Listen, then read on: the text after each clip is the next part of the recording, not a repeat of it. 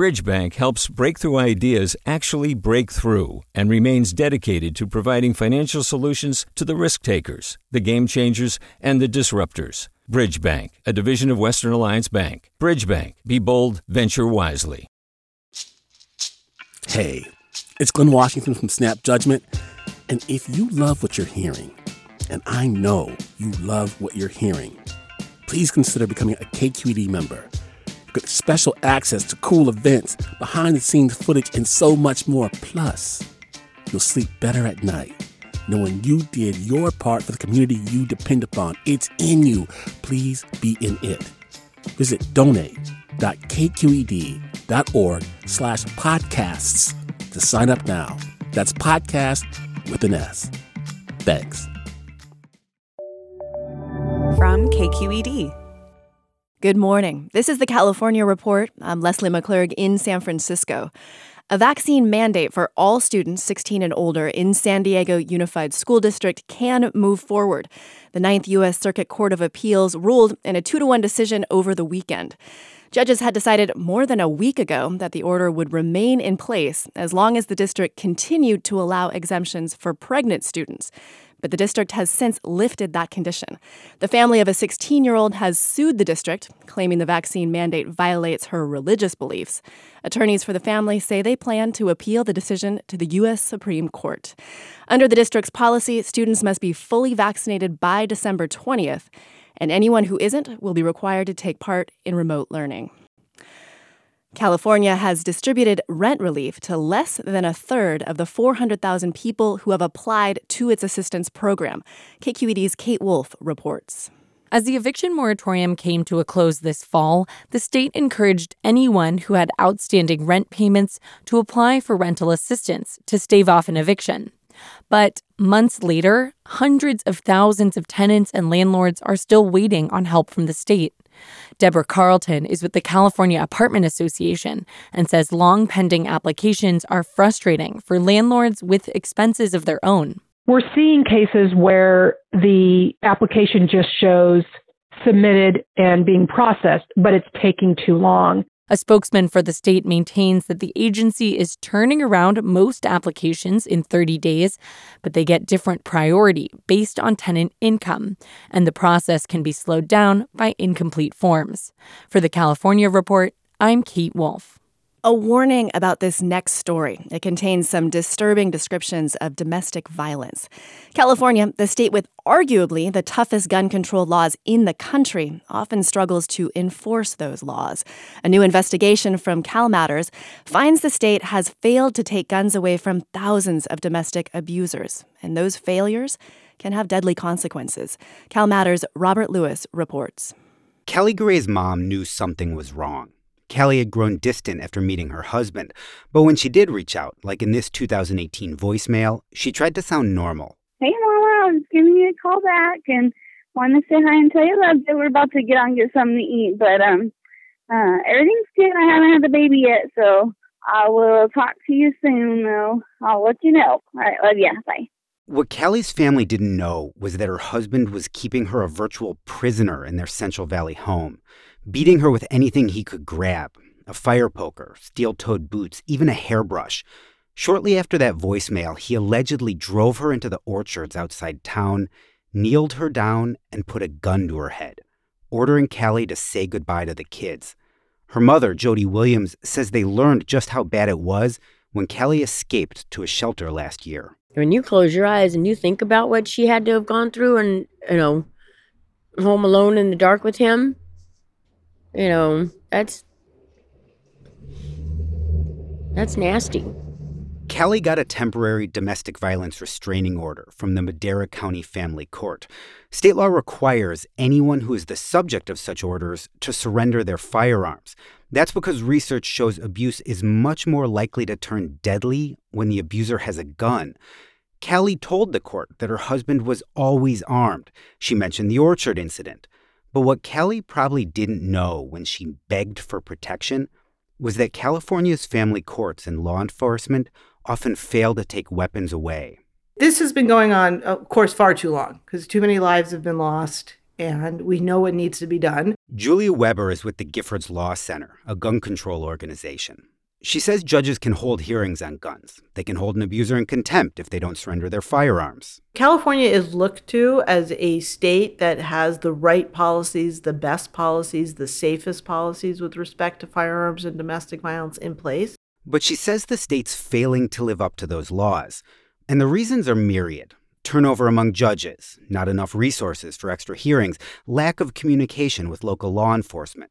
The result is that state records show nearly 4,600 people appear to still have a gun despite being the subject of a restraining order. And those are just the people with registered weapons. Tragically, we know that these policies are not being fully implemented. At a June 2020 hearing on Callie's restraining order request, a judge ordered her husband, Julio Garay, to stay away. But in spite of all her warnings about his gun, warnings included in her case file, the judge asked just one question about firearms. Quote, Sir, there's no information that you have any guns or firearms or ammunition. Do you think you have any of these items? Julio's reply, No. Good morning. Good morning, ladies and gentlemen of the jury. I appreciate uh, you folks being prompt. The tragic uh, story and, of uh, Callie Garay culminated in this same Madera County courthouse a few weeks ago when Julio Garay went on trial for her murder. On July 14th last year, he stalked Callie to a doctor's appointment and shot her when she came out as she was loading their kids into a minivan. The loss devastated her family, who hope she'll be remembered as a sweet soul who died protecting her children. Again, Kelly's mom. She made me happy. I love being her mama. I love being her mama. The jury found Julio guilty. He was sentenced last month to life without parole. After the verdict, the judge read aloud another standard court order, telling Julio if he had any guns, he'd need to surrender them. For the California Report, I'm Robert Lewis. The Biden administration has announced plans to reinstate the controversial Remain in Mexico program along the border this week. That's because a judge in Texas ordered it to do so. Under the program, asylum seekers must wait in Mexico, sometimes for months, before they can cross into the U.S. for their day in court. Surprisingly, even as the administration is fighting to end the program, it's also expanding it. Max Rivlin Nadler tells us what's going on. The Remain in Mexico program, also known as the Migrant Protection Protocols, will now admit people from more countries, the entire Western Hemisphere, though Mexicans are still not included. Kennji Kizuka is with Human Rights First, which monitors the treatment of migrants. It can't be that the administration is truly trying to end this program, but at the same time expanding it. His organization counted more than 1,500 reports of rape, murder, and other violence against some of the roughly 60,000 asylum seekers placed in the original Trump administration program, which ran from January 2019 to March 2020. The Mexican government has said it will transport migrants from shelters to U.S. ports of entry for scheduled court dates, but Kizuka is skeptical that will make it safer. Unfortunately, there are corrupt officials in Mexico who work for the police, who work for the military, who work for immigration services, and they have been complicit in, if not directly responsible for, many of these kidnappings and attacks. The Biden administration says it will ensure that when migrants first come into custody, they'll get time to try to meet with attorneys before they are screened by asylum officials. But Monika Langarica, an attorney with the ACLU in San Diego, says that there aren't many lawyers to take these cases or ways for migrants to find them. No US based and US licensed lawyer can adequately represent people who are physically located in a foreign country and who are forced to endure the conditions that MPP imposes on people. The Department of Homeland Security says those who face gender or sexuality based violence in Mexico could be allowed to pursue asylum from inside the United States, a change from the Trump administration. But immigrant advocates say no asylum seeker sent back to Mexico is safe. The program could restart as early as today in San Diego. For the California Report, I'm Max Rivlin Nadler. Many Californians dread driving home from Las Vegas after a weekend of fun because they know they'll be stuck in traffic on Interstate 15. Now, California and Nevada are hoping to ease some of that congestion. During a news conference yesterday, Governor Gavin Newsom and Nevada Governor Steve Sisolak announced a temporary widening project for I 15 south of the Nevada state line. We're actually in the process right now of moving dollars to begin immediate relief by taking the shoulder about five miles uh, south, and we'll be repaving, restriping, and using that shoulder as a third lane during peak hours. Newsom said the traffic is usually the worst on Sundays and Mondays. The stretch of roadway between the California Nevada border and Barstow currently narrows from three lanes to two before increasing back to three lanes, leading to major backups. Over Thanksgiving weekend, cars were lined up for nearly 20 miles. The governors say this is only a stopgap measure and they're working on a more permanent solution. University of California scientists found that sea level rise could flood over 400 hazardous sites across the state by the end of this century. As KQED climate reporter Ezra David Romero explains, many of the places line San Francisco Bay.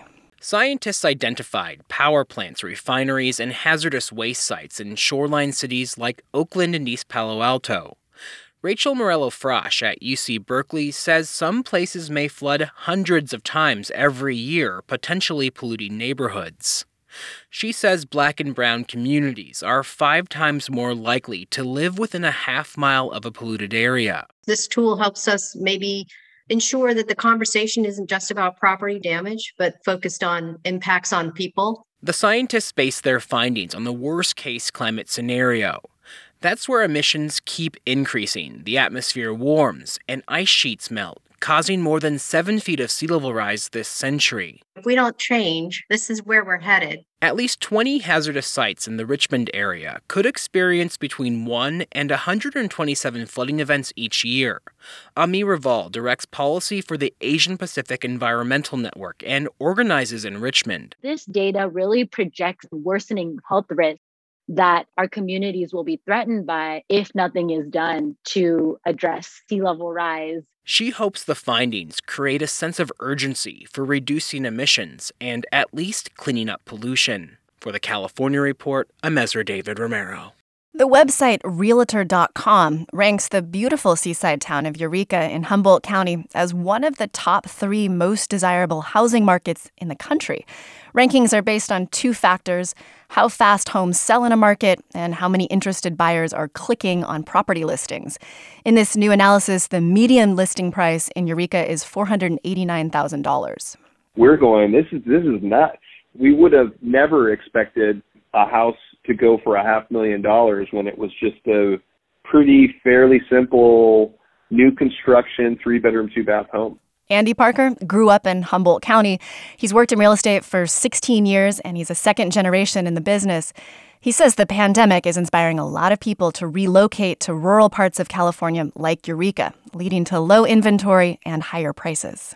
When you have a lot of homes that are priced how we were thinking they should be priced, and people were coming from out of the area saying these prices are really cheap and you have 15 or 16 offers on a particular property, then it tends to drive up the price of the home because right now it's a supply and demand, which is out of whack.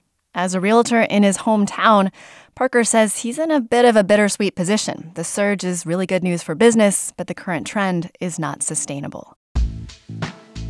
And that's the California Report for Monday, December 6th. We're a production of KQED Public Radio. I'm Leslie McClurg in San Francisco. Thanks for listening.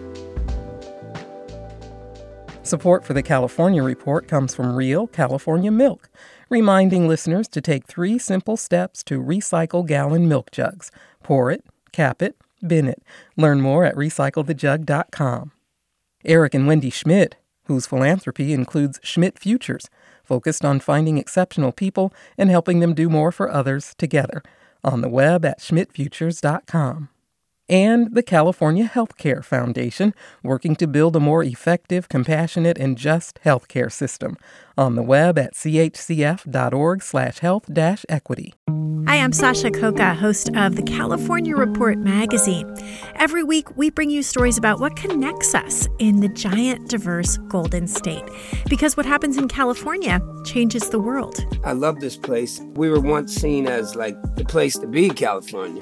The land of milk and honey. That's where you go to Sunshine State, but we just have challenges right now. KQED's California Report magazine. New episodes drop every Friday, wherever you get your podcasts. Hey, it's Avery Trufelman, host of Articles of Interest. And I've got to say, I've been a fan of KQED ever since I was a little kid and I would come out to San Francisco to visit my grandma. It was just what we'd always turn on every time we got in the car, every time we were making dinner and turning on the radio. It was always KQED.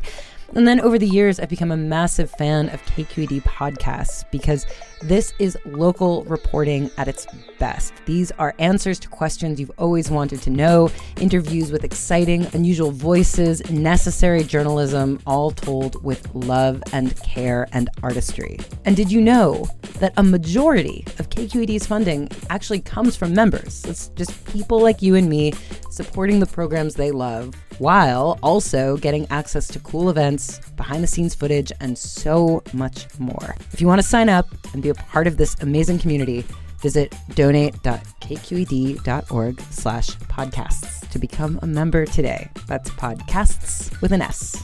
Thank you for listening and thank you for your support. Do you love learning about the San Francisco Bay Area? Its history, its people, its unique blend of cultures? Then you should check out the Bay Curious book. I'm Katrina Schwartz, editor and producer on the Bay Curious podcast, and I'm here to let you know that for the month of May, we've worked out a sweet deal for KQED podcast listeners. Right now, you can get the Bay Curious ebook for $1.99. That's right, $1.99. Just search for Bay Curious wherever you get your ebooks or find a link in our show notes. This offer does expire at the end of the month, though, so you'll want to act on it fast. Happy reading!